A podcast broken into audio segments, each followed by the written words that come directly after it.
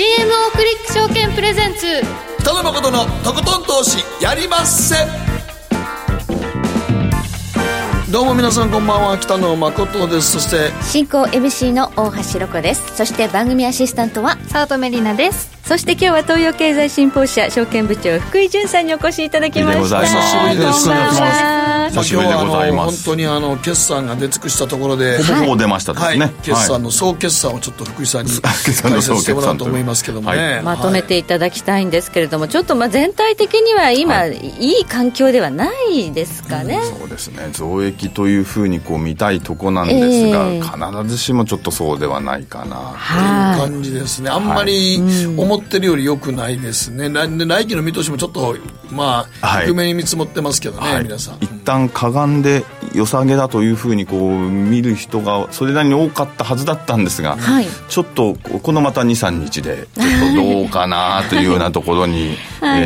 ーまあ、連休最後のあたりのトランプさんも結構効いてるのかは思いますけれどあもーちょっとね、はい。米中の、ね、貿易摩擦で、まあ、マクロも少し嫌なムードですけれども、はい。それでも決算が強ければねそうですね。あの下がったところは物色してもいいはずなんですがそのあたりじゃあ、はい。えー紐解いていただきたいと思いますのでよろしくお願いいたします。そして今日は番組の後半マーケットのリアルのコーナーではえ実践リアルトレーダーに学べ個人トレーダー WWW99453 ことダーさん。今日はダーさんでいいダブルさんの略してダーさん。ダーさん。ダーさんこんばんは、ダーさんですけど。ハンドルネームちょっとね あの発音しにくいのでちょっとダーさんで 今日は呼ばせていただくんですが、え大変有名な方でいらっしゃって、もう送り人になったというでも投資歴はすごい長いんですよ。しかも儲かってない時期もかなり長かった。ですから、まあ、その辺は個人投資家にとっては。ご苦労もあってね、ご苦労あって、ね。ネット証券が誕生する前からそうですよね。いわゆる電話で、ね。まあ、僕もその時代からやってましたけどねはい、はい、ということで、えー長い長い投資人生の中で送り人までたどり着いたその手法はどのようなものなのか、ぜひお伺いしたいですね。はい、伺っていきたいというふうに思います。そして今日の皆さんからの投稿のテーマは喧嘩からの関係修復仲直りの方法を教えてください。トランプさんと習近平さんいつ会うことができるんでしょうか？なんか大阪で会うみたいな大話もね。ね。ええ G20 なのかもしれませんね、もう関税もぼちぼちでんなみたいな感じ。でねどうなんですかね。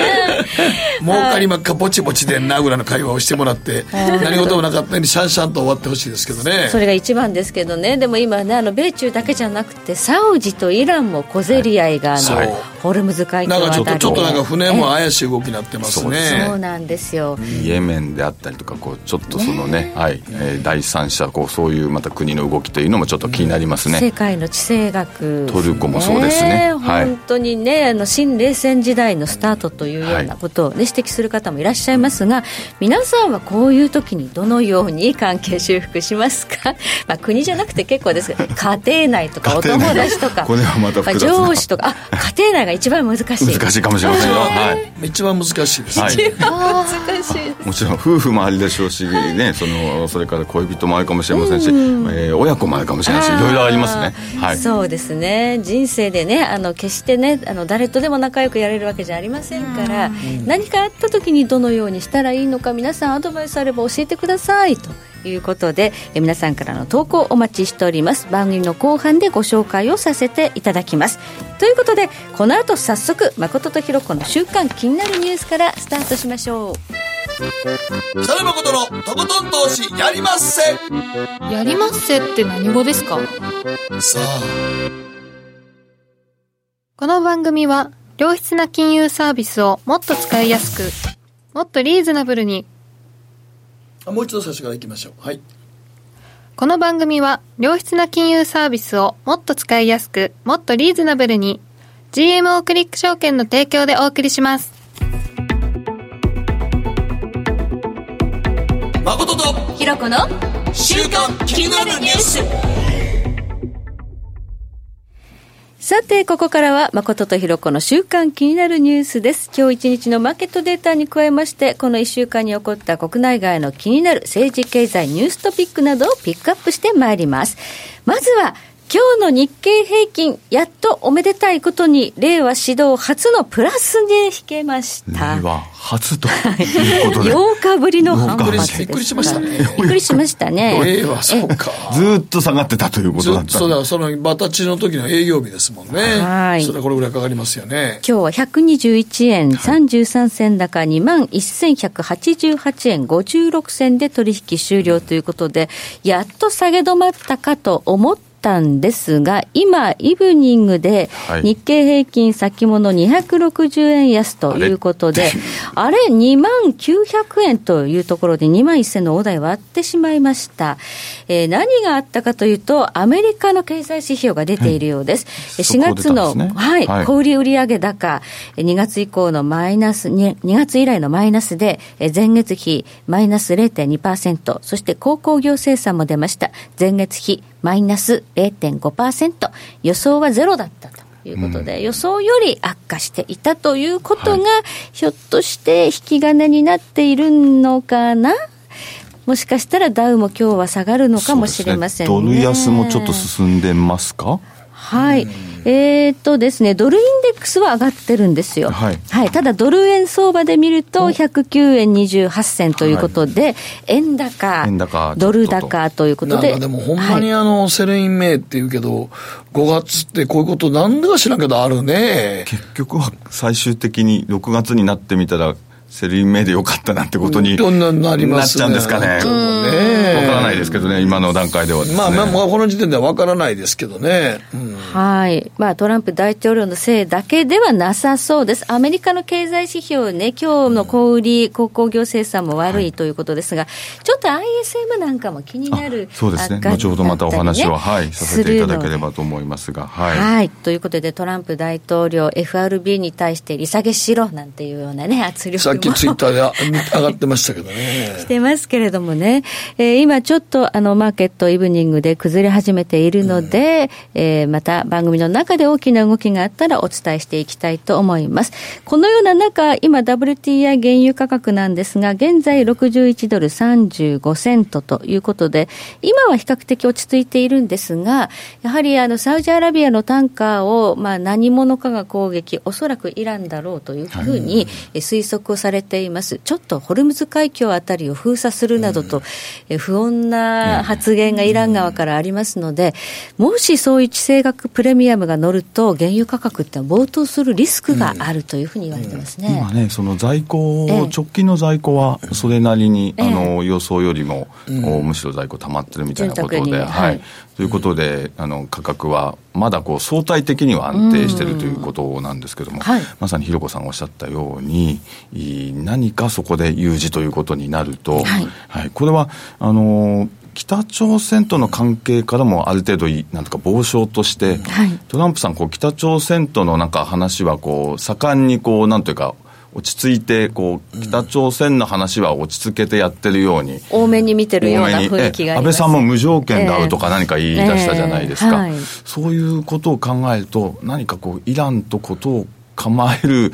のかなとは思いませんか？ちょあのすすぐにはそういうことまでは言えませんけども、はい。どちらかというと中東の方に目が向いているのかなというのもちょっとそんな感じもしないではないんですよね。空母をもう2隻送ってますので、でね。これ、3隻になると、はい。もう実際に武力行使に出るというふうに、定説では。一歩手前言わとれているんですよいうねところなんですかね、その大統領選に入るまでにはい。どこまで、あの何かあるとしても、今の今なのかみたいなのあると思うんですけど、ちょっとやっぱり気になる動きですよね。そうですね。ちょっと緊張は高まっているような気がします。えそして、ゴールドなんですが、今1300ドルの大台ちょうどまで、やっぱりちょっと下がってたのが戻ってきた感じがあります。ただ、ゴールドより最近はビットコインとか、どうして上がるんだどろう。んどん上がってるんですよはい相関関係でいくと、はい株式相場が不安定な時は、割と今、どっちかゴールドとかよりも、ビットコインなんでしょう。そっちに。だって、ゴールドは何も生み出さない。うんまあ、そうビットコインも、ででもビットコインの場合は、まだ価格のねか価格の変動のボラティリティが大きいので株式市場が、マーケットが不安定になった時ほど、多分受け皿が今、ビットコインになってると思いますよ。なんかそういう話なんですか？だって、そんないきなり、まあ、また1.4倍とかになるって、ちょっとありえないでしょ、今。金が2000ドルを超えてっていうのは、まあ、すぐありえない話ありえないででしょ？すよね。でも金がってことになると、金は生み出さないけど、ビットコインは買っときゃ、避難しときゃ、その時またパッとみんながまあ同じように避難するという資金としては、ビットコイン今、そこの位置におるんですよね。だから金とかじゃないってことですちょよね。っと時代が変わってきたのかもしれないですね。まあ、一方、コモディティで言うと、銅今ものすごい売られてますからね。はい。もうあの、全部の先行仕様と言われる銅が。動画ですね。はい今すごいカナリアですかね。はい、炭鉱のカナリアが今一番売られてて、はい安いのに来てるってことは結構やっぱりみんなやばいって感じでしょうね。今からこれからみんな面白いんじゃないですか。あの、株式市場から逃げた時、ビットコインが上がってるとちょっとリスク回避になってると。はい。いう見方が多分これから多分、メ新しいメインな新しい金とか、あの、コモディティじゃなくてはい。はい。と僕はそう思いますよ。教科書的なね。とは従来の教科書的には仲間入りしてきただって、そうそう、だって金は何も生み出さないっていう、避難のための、安全のための金ですけど、はい。ビットコインの場合は、仮想通貨の場合は、買ってしまって、ひょっとしたらそれで上がるかもしれんから、そう考えるとみんながそういう発想したら、株式市場とかやばいみんなが上がると不考えれ透明とばですね。か、為替が不透明な時はビットコインに行くっていう発想になってるんじゃないですかね。完全リスクオフになってしまうと、多分金と同じようにもしかしたら下がるかもしれないですけど、ちょうどこう何か危なくなってきたぐらいの時今資産のこうが移、動っていう意味で考そう。えると。そう考えると、そこの金よりもそっちに行ってるんいっじゃないですか。てる可能性があるということなんですかね。ちょっと僕らもぼちぼち、そういう発想になった方がいいと思いますよ。はい。まあ、GMO でもね、ビットコイン投資できますので。やってやりますので、はい、はい。口座ぐらいは開けとくといいかなとそう、僕もそう思いましたね。は、はいではここでりなちゃんのこの1週間気になるニューストピックお願いします。はい、えー今週は民間調査会社マクロミルが母の日に関するアンケートを調査したというニュースなんですが、はえー12日に母の日がありましたが民間調査で子供がいる母親にどんなプレゼントが欲しいかを聞いたところ、えー花が24%菓子スイーツが21.2%まあ、それぞれ2割を超えて上位になってたんですけど最も多かった回答は48%で物はいらない。感謝の気持ちだけで十分。だったそうなんでおすよ。母さんご謙遜をって。いう。本当は欲しいんじゃないか。えそれはないんでしょうかそうなんです。ねなんかこれはどういうことですか？時代ですか？もう花っていうのが、ちょっともうなんか、もうたかってなーっていう。うーんまあ、そうですね。カーネーション？うん昔カーネーションってね母の日にものすごくこう、はい送る定番でし定たけれど。番です。いや、もうでもその定番もだんだん変わってくるように、やっぱりもう花も枯れちゃうし、で、高齢化社会で、あの、か、うちのお袋も花いらんって俺に言ってたのは、枯らすからなんですって、もうね、世話できないから年齢もいったら。だから健康になるために5本指ソックス送ってくれって言われてました。実用的ですねドライフラワーとかにするとかじゃないんですね。ない、もうそんなんもうめんどくさいでしょ。はい。実用的な方がええわっていう。もしかしたらまあその高齢化社会というのも少し関係があるのかもしれないですけれども、ね、それもあるかもしれませんね。でももう、花いらんっていう人結構多いみたいですけどもね。なんでカーネーションだったんですか？そこ掘る？そこを掘られると？素朴な疑問でした。何だったっけ？これはもう世界の風習というか、ね、あの日本が発祥ではないと思いますので、うん。あそうなんですね。ええこれはあの西欧のあの、それから来てると思いますので、マザーズデーはもう世界のこう、ねえどこも同じだと思いますので、はい、はい。ということで今お花よりも感謝の気持ち、はい。まあ、感謝の気持ちがあれば、はい何かおせんべいでもねお菓子でもね はい食べるものがいいのかもしれないですねうん一緒に送ったりするか元気なもしれない人だったらもうスイーツで十分やという人もいますからね。ははい、ということで、まあ、いろんなね時代が変わってきたなというのはいろんなところに見えてきますよね。はい、ということでここまで誠とひろ子の週間気になるニュースでした。い。北野誠のとことん投資やりません。ねえ先生好きって10回言って。それ10回クイズでしょ。いいから。じゃあ好き好き好き好き好き好き好き好き好き好き僕も先生好き。もう。思わず笑みがこぼれる。株式 FX は GMO クリック証券。バカモン!お前は周りが見えてないまた怒られちゃったよ。部長の前歯に自分勝手にするな。大学生のノリはもう通用しないぞ。はい。ノリをどうにかしないとまずいですね。部長歯にノリついてますよ。もっと楽しくもっと自由に。GMO クリック証券。エミさん。どうしたの？僕最近考えてしまうんです。毎晩月を見上げるたびに僕の将来はどうなってしまうんだろうって。同時に思うんですこの虚しい気持ちに寄り添ってくれる女性がいたら。好きですでよくない？シンプルにわかりやすく。GMO クリック証券。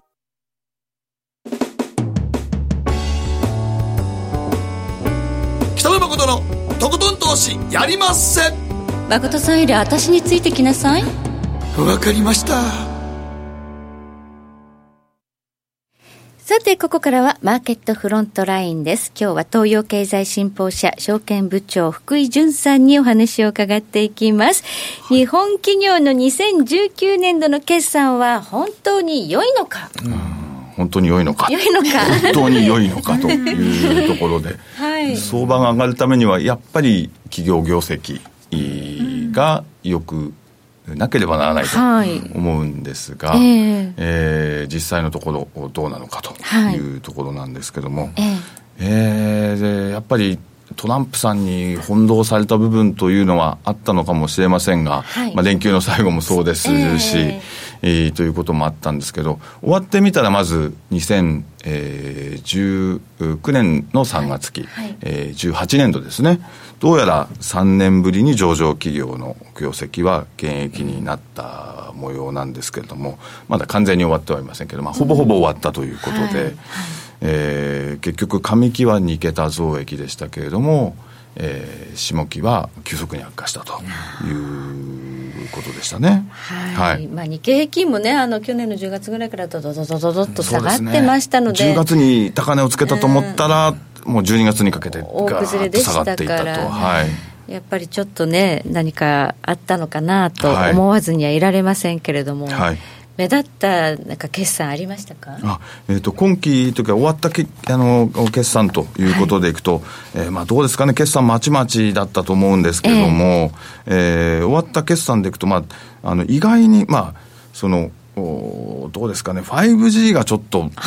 どうなのかなと。終わった期は、えーまずまずでその次の期ということでいうと、えー村田とかが今その村田製作所が現役予想をしたりとか、はい。あるいは安立もちょっとこう予想。5G 関連ってこれから盛り上がるはず？はい。とみんな思ってたっていうようなセクターところでけど、ですすよね今期どうなるのかっていういまいこと。でいくとちなんですね。はい、はい。で、えーそれからあのお昨日今日でいきますと、えまあ、武田の決算とかですかね。武田ちょっはいとスケール大きいです昨日ね。のいやー、武田の決算は、あれ、もう買収を問われるような決算でしたよね。この後どうなるのかと、まあ、1年だけではちょっと、まあまあ、わまあ、わかんないですけどもね、部製薬会社製薬会社っていうのはどうしても研究開発のね、お金があまりにも莫大やからっていうんですが、ただ、ちょっと買収したのに、これないんじゃないのっていう。額的にですね、はい3830億円の赤字の見通しとね、最初俺桁間違ってるのかと思った。大きいですね。予想は、あの3800億ですから。東京経済の指揮法もちょっとやっぱり、いい今期の予想ということでいくと、黒字をある程度予想してましたので、えーちょっとやっぱり数字の、もちろんその、買収がどんと入りましたので、はいなかなか予想できなかったというのはあると思いますね。はい。うんはい。でこれからあと、それから、まあ、あのトヨタということでいけば、ええ。えーこれはまあ20%のお増益を予想と、純益ベースですね、営業利益ではそれほどでもないですけども、まあちょっとほっとはしますけれども、ね。はい、自動車も結構まちまち。トヨタはまあいいけど、はい、ホンダもおまずまずまずまず。ということでいくと、でも日産はとゴンさん。はいいうことなので、日産はもうなん、なんなんだろうってね。まあ、今で。もアメリカでは全然北米がダメなんでしょ？なかなかあのやっぱり中国で、えー、良かったとかいろいろということあったんですけども、北米で、えーなかなかあの利益を上げにくくなってるというのはこう傾向的にありますよね。はい。はい。ということで、まあね、あの決算まちまちだけど、これ、総括すると、はい。実際どうなのかと、うん、今期、結局その、増益と見たいところだったんですが、はい、日経さんの今、予想で、東経済も今、えー、一人一人一生懸命、記号を書き始めているところなんですが、えーはい、まとめているところなんですが、えー、日経さんの10日前後の予想のところでは、えー、4%ぐらいの増益というふうな予想だったんですが、はい、えー、またあのこう2、3日経ってみますと、今、ちょっと減益予想になりかけてますので、うん、どうか、ちょっと、増益というふうに言えないのではないかと。こう見ると、その、上期は減益ですけど、下期増益ということで、それで増益というふうに予想、通期で増益するという企業も結構多いので、うん、えー、上期はそうすると、米中のやっぱり貿易のこう関係、影響を受けると、ね、しかし下期はそこを出してというようなシナリオを描いているところも結構多いのかなと。うん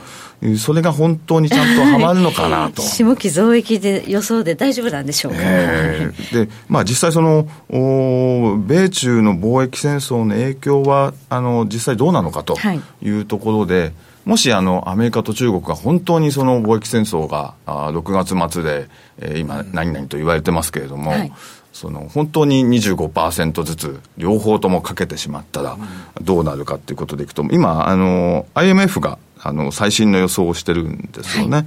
でもしあの全ての25%関税を課した場合はアメリカの GDP を0.3%下げるし、はあ、まあ、中国の GDP は1.2%下がると。やっぱり中国の打撃の方が大きい、ね、やっぱり大きいということで、はい、まあ、今回もしそういうことになったら、まあ、アップの製品だってないんだってということで今、アップルが下がったりとかも、そんなこともなってるわけですけれども。第4弾っていうのをね、はい、えー、トランプさん発表してくれもう消費財全部、スマホも何もかも入るということ。であればですよね。はい、で、それはまあ6月にの末ぐらいまでになってみないとわからない部分もあると思うんですけども、えー、で、実際本当にその、まあ、米中の話ばっかり今こう、うん、あの、スポットが当たっているんですが、はい実際その大元の一番世界のその GDP の一番でかいところのアメリカがどうなのかと。はいまさにあのさっき、えー、今日のそのオープニングのところでもそうでしたけども、アメリカの景況感とか企業決算っていうのが、まあ、本当にいいのかなと。いうのがちょっと、えー、気にかかるなというのが、はい、えー、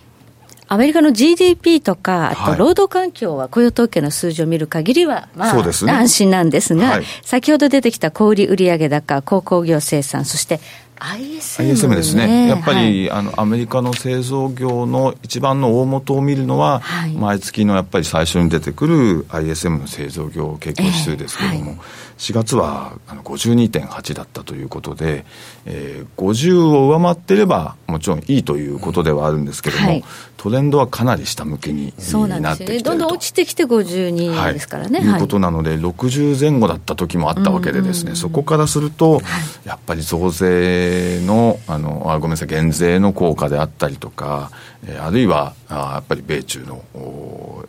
米中の貿易のやっぱり摩擦の影響が出てきたんじゃないかということでいくとちょっとどうなのかなと。で実際企業決算もキャタピラーであったりとかキャタピラーも第一四半期は確かに数字は良かったのかもしれないですけど、ちょっと在庫が増えていたりとか、そういうことでいくと、ちょっとアメリカの決算を、それから GDP、いろんないいものばっかり見てないかなと、はい、ちょっとそこが気になるところなんですよね。はい。そうすると、まあ、日本のこの決算もいまいちでしたという、はい、プラスアメリカも決していいとは言えないと、ちょっと言えないないうことになると、今ね、ちょっと足元株価ちょっとまた下がってきていますが、はい、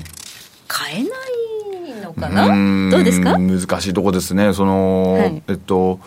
中国は実際どうなのかなっていうのは、あのあるかと思うんですけど、はい、あの中国は、えー、楽観派からするとどうですかね？そのいろんな景気対策を打ったので、まあ、そこそこ良か良いんじゃないかと。今もう一旦、はい、はい、一旦そのお、まあ、下押しは終えてで一瞬だいぶこう落ち着いてきたんじゃないかと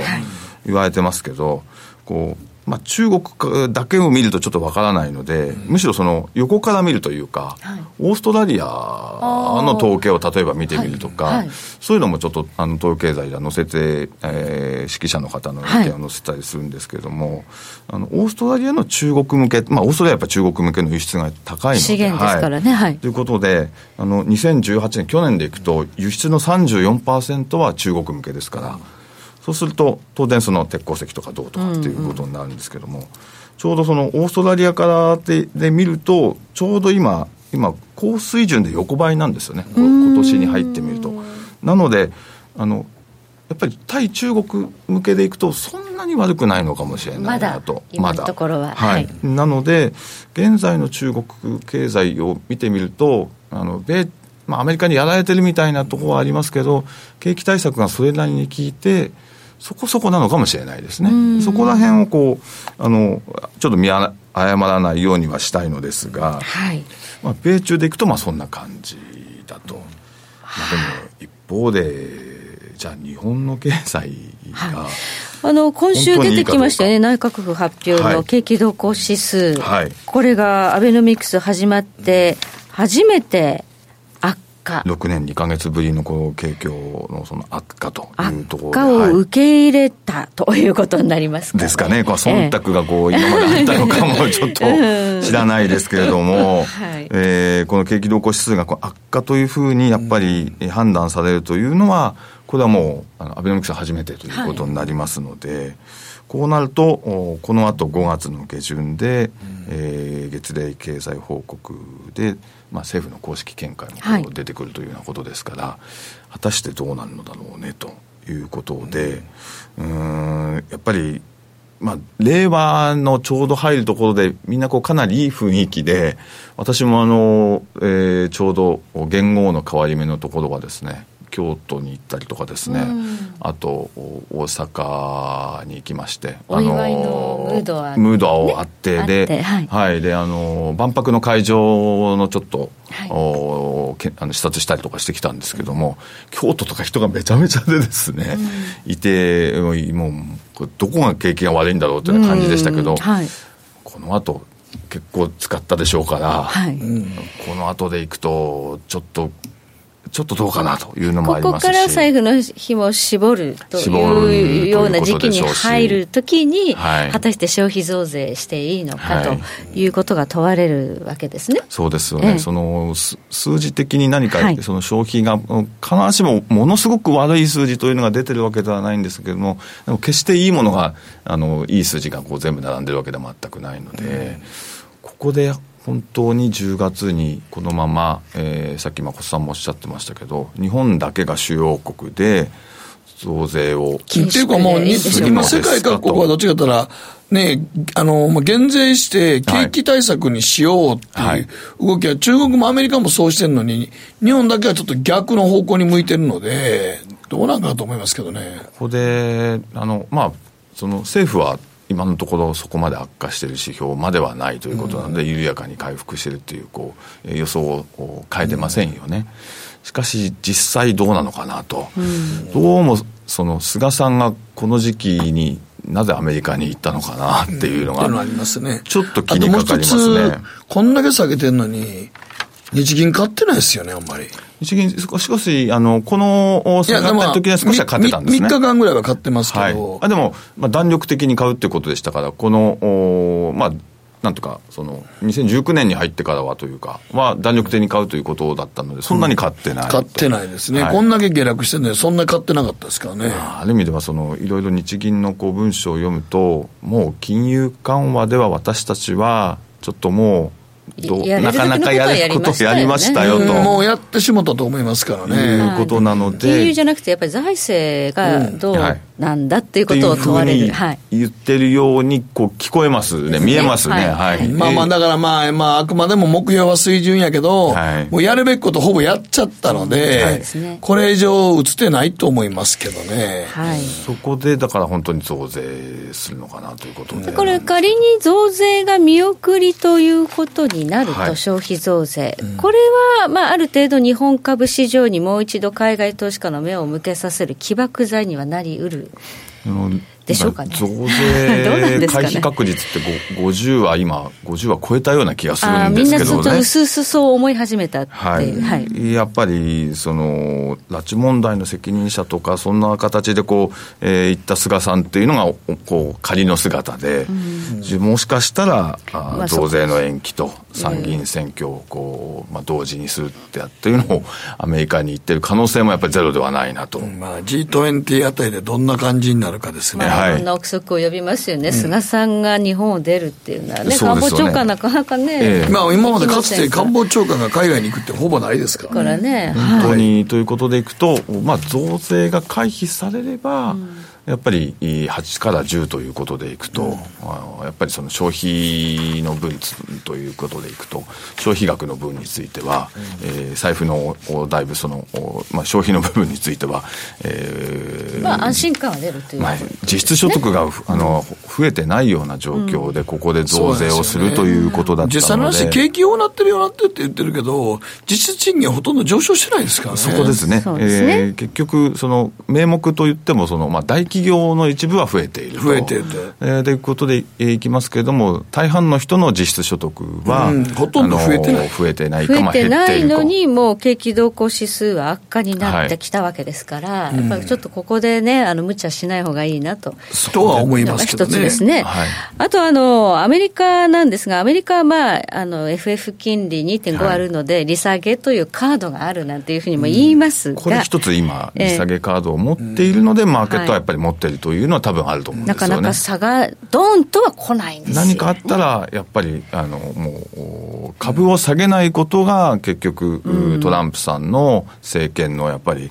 命綱みたいな一つでもあるから、はい、何かあったらやっぱり何かやってくれるという期待がこう市場には必ずあると。下値を支えている。はい、で、あの、ゴールドマン・サックスなんかも、ここは押し目のチャンスということで買い向かっているという、はい、ゴールドマンさんがそうですし、それからこの間、バークシャ・ハサウェイの、その、ウォーレン・バフェットさんレン・バフェットさんの紹介がありましたけど、バフェットさんがここに来て、えー、中国にもっと投資すべきだと、はい、ここで言い出したと、それからアマゾンも買いだと言い出したと。バフェットさん、攻めますね。なんか、その、この不透明な時期にそういうことをおっしゃるということは、ねはい、なんかポジショントークをする人でも必ずしもないのでしょうし、はい、実際、あの、アマゾンの、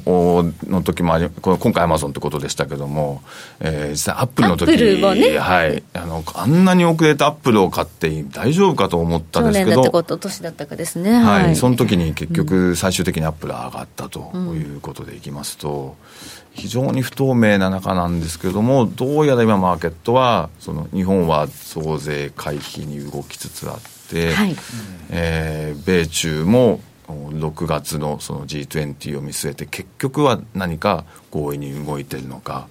ここら辺こう増税をするべきではもちろんないと思うんですけどもそういった形でえー、マーケット動いてるとひょっとしたらそのママクロでは暴落を回避するための動きというのがあるので、はい。はい、暴落っていうのはなかなか来ないけれども、じゃあ、はい、積極的に買えるかというと、企業決算なんかを見ると、買いにくいなと。その一つの柱だったその 5G のような決算というのは、こう必ずしもあの中期で見れば多分悪くないと思うんですけど今期に限ってみるとちょっと一旦かがむような形になってる。自動車もですねと、それから日経平均の、えー、それから一株益が上がってる上がってるっていう言いますけれども、過去最高に近い状態だと言ってますけれども、じゃあ例えばソフトバンクグループの一株益をどういうふうに予想するのかと、去年かなり出ましたから、1兆4000ぐらい出てますので、はい。はい。それがあのどういうふうに予想するかで、だいぶ変わってきますよね。ソフトバンクっていうとね、あのウーバーにかなりね、投資しているということで、はい、IPO が今、アメリカで。IPO もどうやらちょっと IPO の疑問視されてきてますよね。ちょっとずっこけちゃいましたね、果たして、ウーバーもこれから本当に利益が出るのかどうかというふうになっていくと、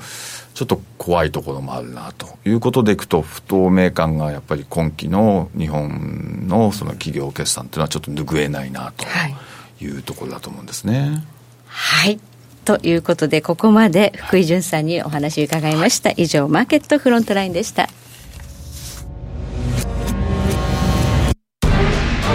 北野誠のとことん投資やりまっせ。誠さんより私についてきなさい。わかりました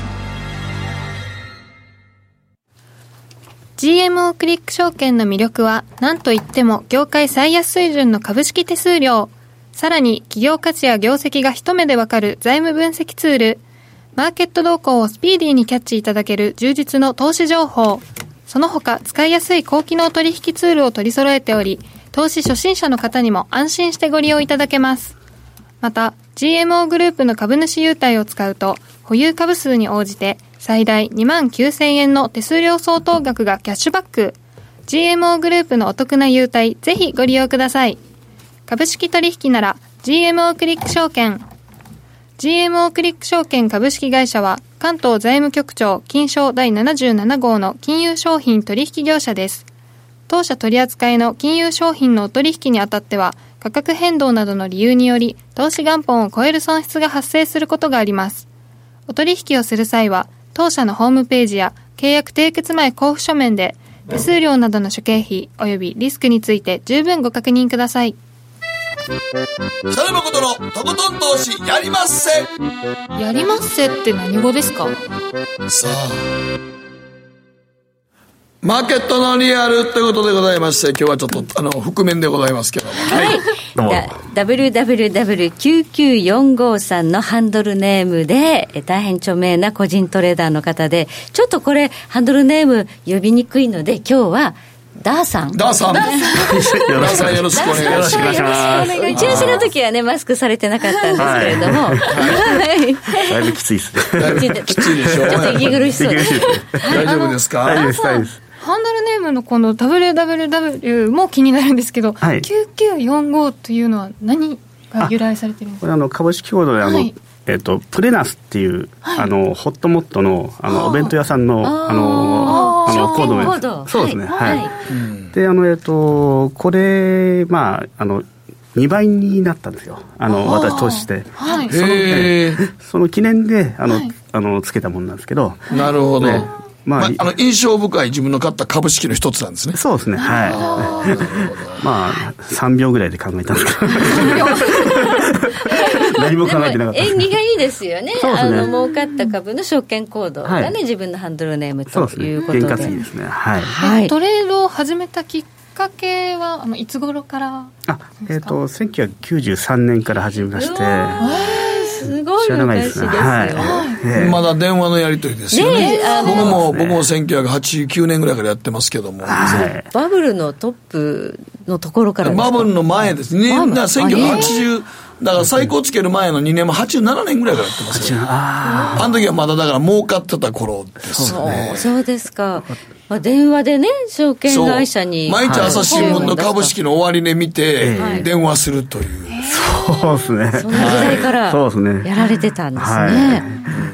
もうね、あの、ラジオタン、あ、ラジオ、ラジオ日記のみでしたよ、本当短波放送。昔短波でしたからね、名前がね。さて、それでもうその頃からずっとやっておられて、まあ、あの、最初から儲かったんですか？全然ですね、本当僕はあの最初のバブルの時儲かって、ええ、バブルはじけてからもうその塩漬けになって、はい、売りに行った時なんかもうほんまに悲しかったですね。儲けた以上に損してましたから、そうなんですよね。ひどいもんでして、まあなんていうか、えっ、ー、と、まあ結構何か、何かの知ら買ってたんですけど、えっ、と、1年間にあの100万ずつあの貯金してた方がよっぽどましだったというね。それ、それでもやめなかったんですね。そうですね。まあ、あの、やられてもやられても好きだったんで、うん、やめたいと思ったことは、まあ、ほとんどなかったですね。あ あと、勉強してるっていう意識もなくて、はい、まあ、好きだからやってるみたいな感じだったんで。なるほど。でもまあ、楽しかったんです 10, 10年ぐらいはまず、まあでも1993年ぐらいから始めたってことは、はい、まあ日経平均だらだらだらだらと下げていった時ですよね。ええ、そうですね。せやけど、その頃僕もそうでしたけど、はい、信用取引で売りから入るってことはしてなかったですよね。えっ、ー、と、あの、もうあの、対面証券の敷居が高くて、はい、あと、口座に2000万ないとダメだったんですね。そうです。はい、じゃやらせてくれなかったですよ。そうです今はね、もっとね、今は簡単にできますよね。信用取引はね、まずできなかったですもんね。そうです。今30万以上ですから。はい簡単ですじゃあそのずっとこうね下がっていく大きなねあの日本が沈んでいく中で、ずっとその相場をやられていてなかなか芽が出なかった、芽が出るきっかけになったのはどんな相場だったんですか？そうですね、まあ、あの丸3年からあの、はい、まああのえー、ソフトバンクがモデムを駅前で配布したんで、えー、それからあの、えっと、常時あのインターネットが使えるようになって、2003年ぐらいでしたか、はい、それで、あの今までのあの指定株オンリーの時代からですね、はい、あのえーと、個人投資家の意見が聞けるようになったのと、あとそれ以降、あのえーと、村上ファンドさんがですね、あのバリュー株投資と、あと、物言う株主そうですね、はい。はい、あと、スチールパートナーファンドのあの黒船も来たしね。はい、じゃあもう、株主に向けて、企業はどうするんだっていう、ね、あのまあ、郵政民営化あたり、はい、小泉内閣の、あこで株もう大爆発しましたもんね。僕もあの時一番儲けましたそうですね。銀行株買ってれば何でも上がってたみたいな、そうそう。あの時はもう本当にまあ小泉さんが足利銀行を潰したりとかね、まあ竹中さんですけど、実質はね。理想を最後救って。救って、あっからね、あの、負の財産、遺産を全部やって、郵政民営化でいきなり爆発に上がりましたもんね。上がりましたね。あの時は本当ね、助かった思いました。僕も助かりました。あれめちゃくちゃ 儲かりました。僕あの時なんかほんまにあの、もうタレントやめてもええかなと思ってました。トレトレーダーで食っていけるんじゃないかというのが分かりました。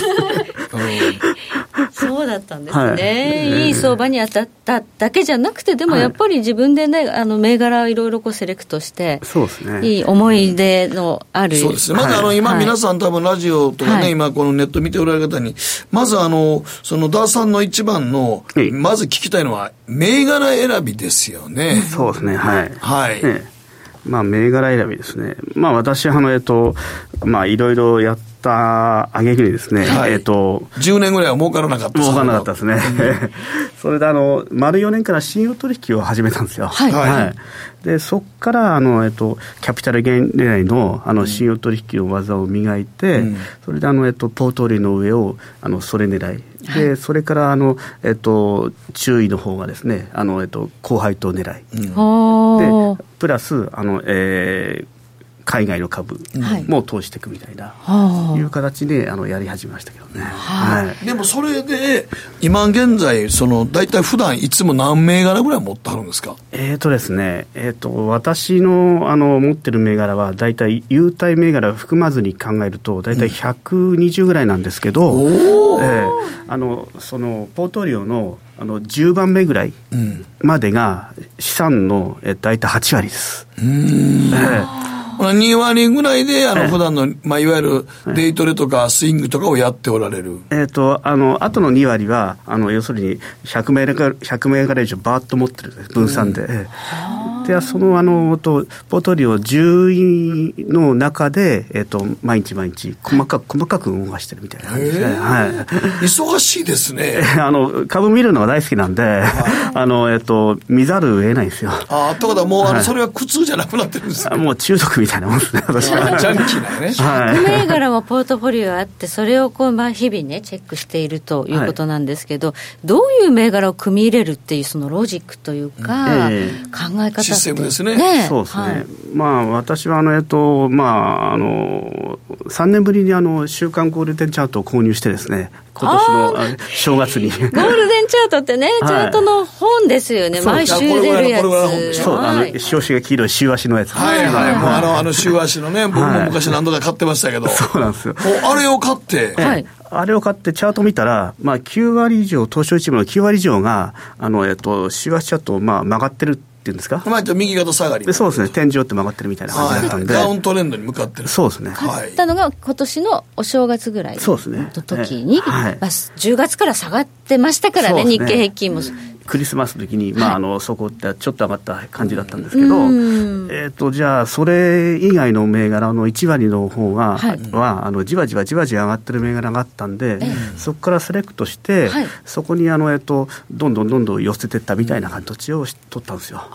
大半の銘柄が崩れてる中で、はい、崩れていないものを、選び。選んだんですね、はい。はい、お正月に。お正月にはい。なぜかというと去年私ポートあの、えっと、成績がマイナス16%ぐらいだったんで、うん、あの今年もやられちゃえらいことになるんで、はい、ちょっと必死にめくってましたんで。そしたらあのずっと積み上げてきたのに去年はダメだったんですね。あそうですね。去年はエリアリンクで吹っ飛ばしました、ね、エリアリンク どうしエリアリンクはあれあれはタイミングで言うともう、ええ、びっくりするぐらい下がりましたよね。超不動産ちょうど山になって行ってこいよみたいな。あれはなんであんなに落ちたんですか？あれはですねまああのえっと MS ワラントって言って、うん、あのまああの証券会社に対して、はい、あのえっとまあディスカウントであの公募するみたいな感じだったんですけど、それあのえっとまあどんどんどんどん証券会社から売りが入ってくるんですよ、えー、だからもうそれ以降需給が、ま、全く変わっちゃって、はい、あのピークえーと、去年の5月のピークが4200円だったんですけど、はい、えーと、結局あの、899円までいきましたね。4000円から800円台まで 来ましたね。まあ、私はあの、えーと、あの一時2.2倍になったんですけど、はい、マイナス10%で損切りしてですね、売買って言って、それで1500円台の後半で、はい、あのえー、と損切りしたんですけど、まあ、でもその後まだ半分になってますよ。今800円ぐらいですからね。今は、えーと、1100円ぐらいあ、まあ、戻りました、まあ、やや戻ったんですけど。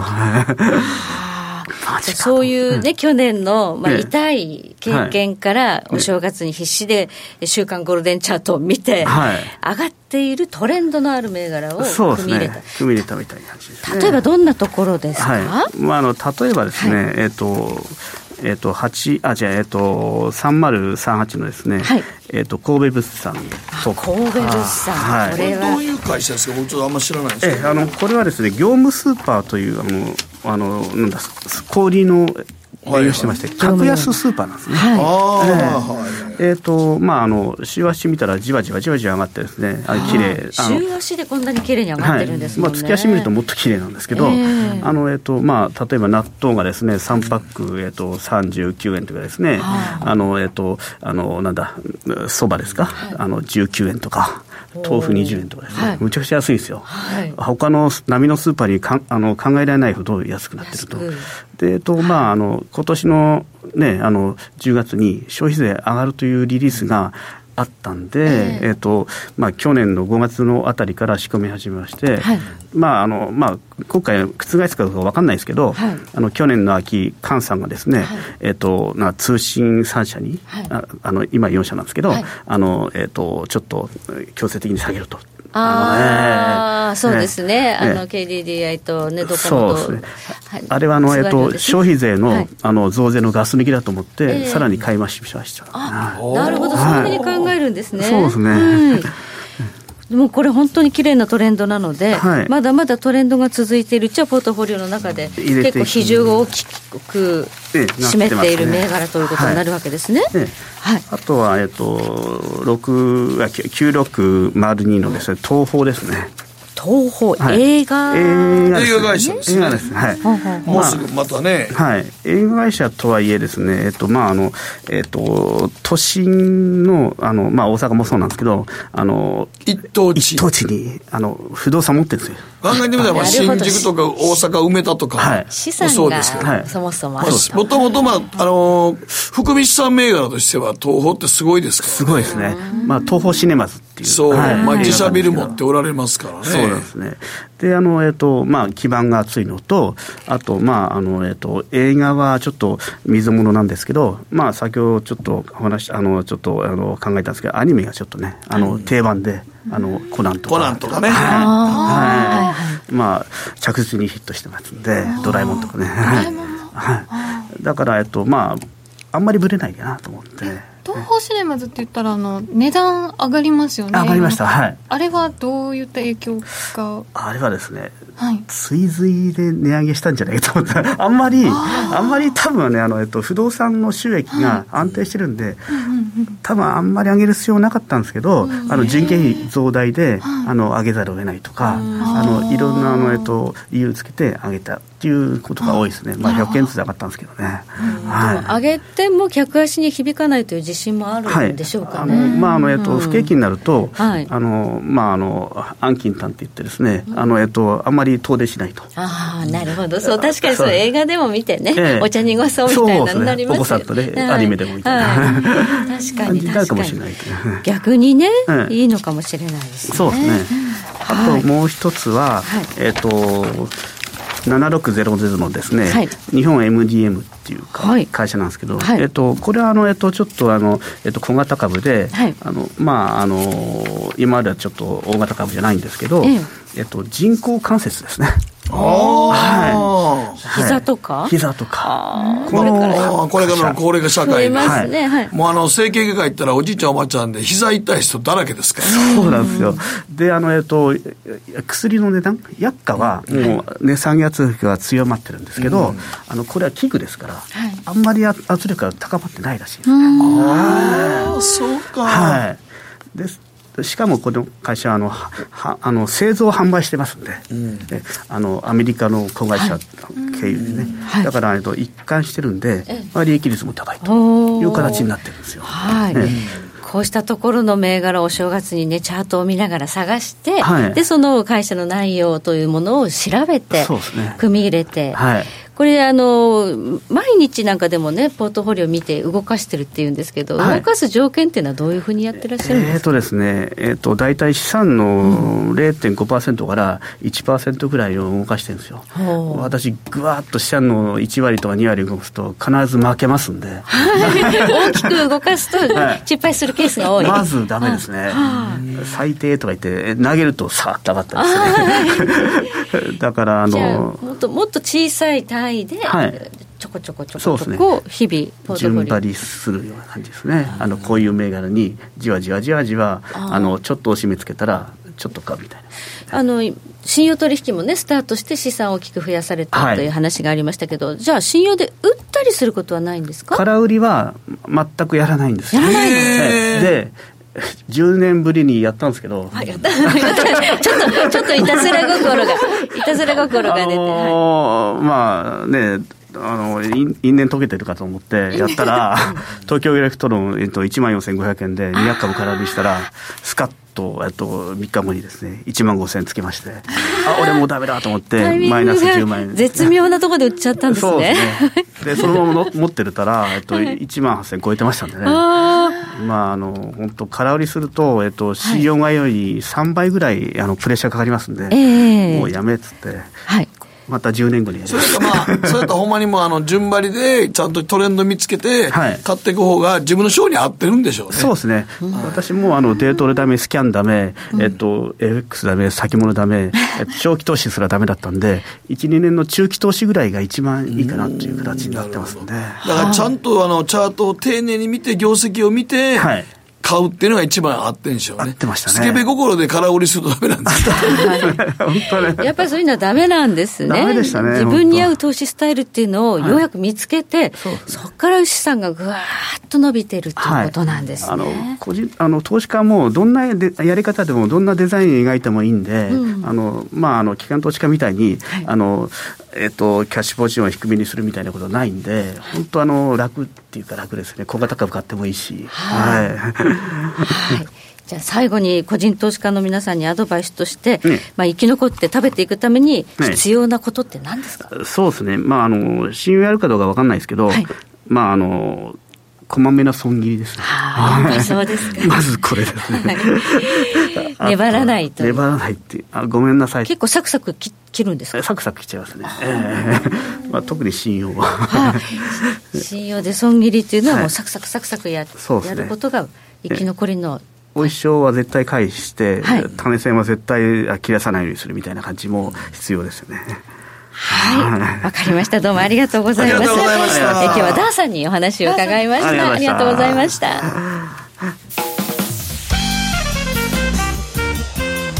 北野誠のとことん投資やりません。すると川上からどんぶらこどんぶらこどんぶらこって何？桃が流れてくる音だよじゃあかぼちゃは？か天ぷらこ天ぷらこかな鳥は？唐揚げ粉、唐揚げ粉。パパおやすみ置いてかないで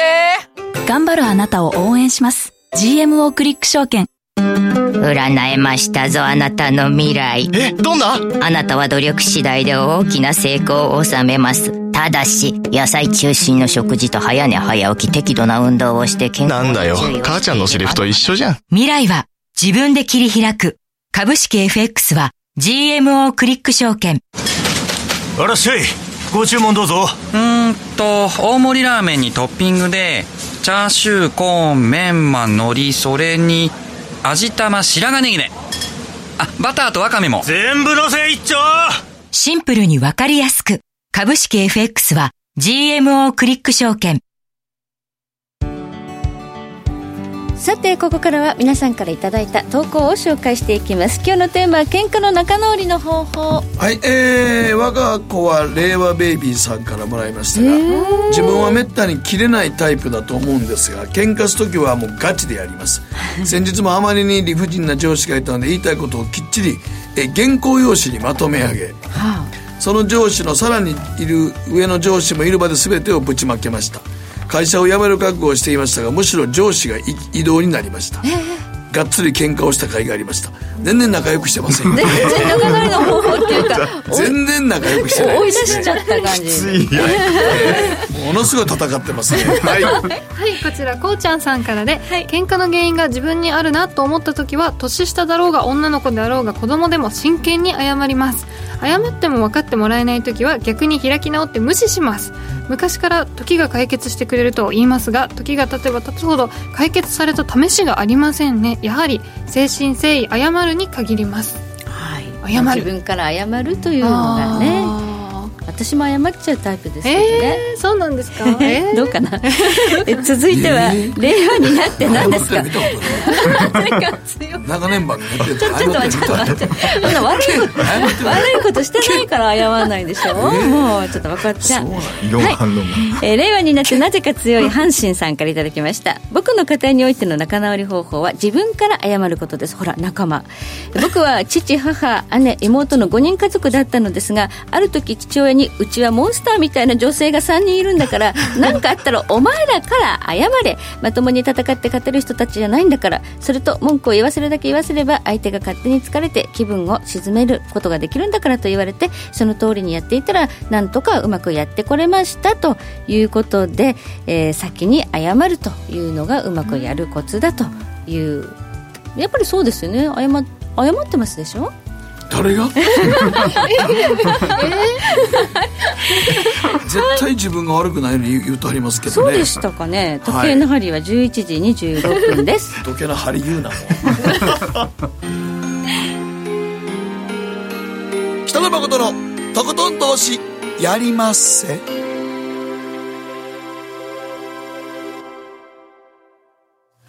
この番組は良質な金融サービスをもっと使いやすく、もっとリーズナブルに GMO クリック証券の提供でお送りしました。さて何があったのかちょっとよくわからないんですまものすごい勢いでマーケット今戻ってきてますね。ドル円は109円55銭。えー、ユーロ円も。えー、そうですね、日経平均ラージも100円安まで戻っています。アメリカのトランプ大統領、自動車関税発動延期との報道がありました。もうほんまにトランプさんでマーケットめちゃくちゃ動くな。トランプ法が出たってことなんですか、ね、だから自動車関税を延期したってことやから、マーケットにはめちゃくちゃプラスやからそら戻すわねはい、あと明日の日経戻すんじゃないですか？戻しそうですね。だといいですけどね。ね、ええ、14日の2万751円っていうのがありましたので、はい、ちょっとそれも意識するのかなとこう身構えたとこだったので、はい。ええ、それはじゃあなくて済むかもしれませんね。はい、はい、一応ね今週から来週の注目スケジュール画面には映していただきますが、まあ、こういういろんなスケジュールあってもトランプさんの一言で相場動いちゃいますのでね。目先は目先はですね。そらそらそら自動車のそら関税の延期したらそらインパクト大きいですよですねタリフマンですねやっぱりですねトランプさんがこれで株やったらあかん、まあ、究極のインサイダーまあ、第一報ということで本当にそうなるかどうかはまだわからないということなんですけれども、はい、まあ、この後あの延長戦でまたお二人に引き続きお話を伺っていきたいと思います、はいはい、では延長戦でお会いしましょう Thank you.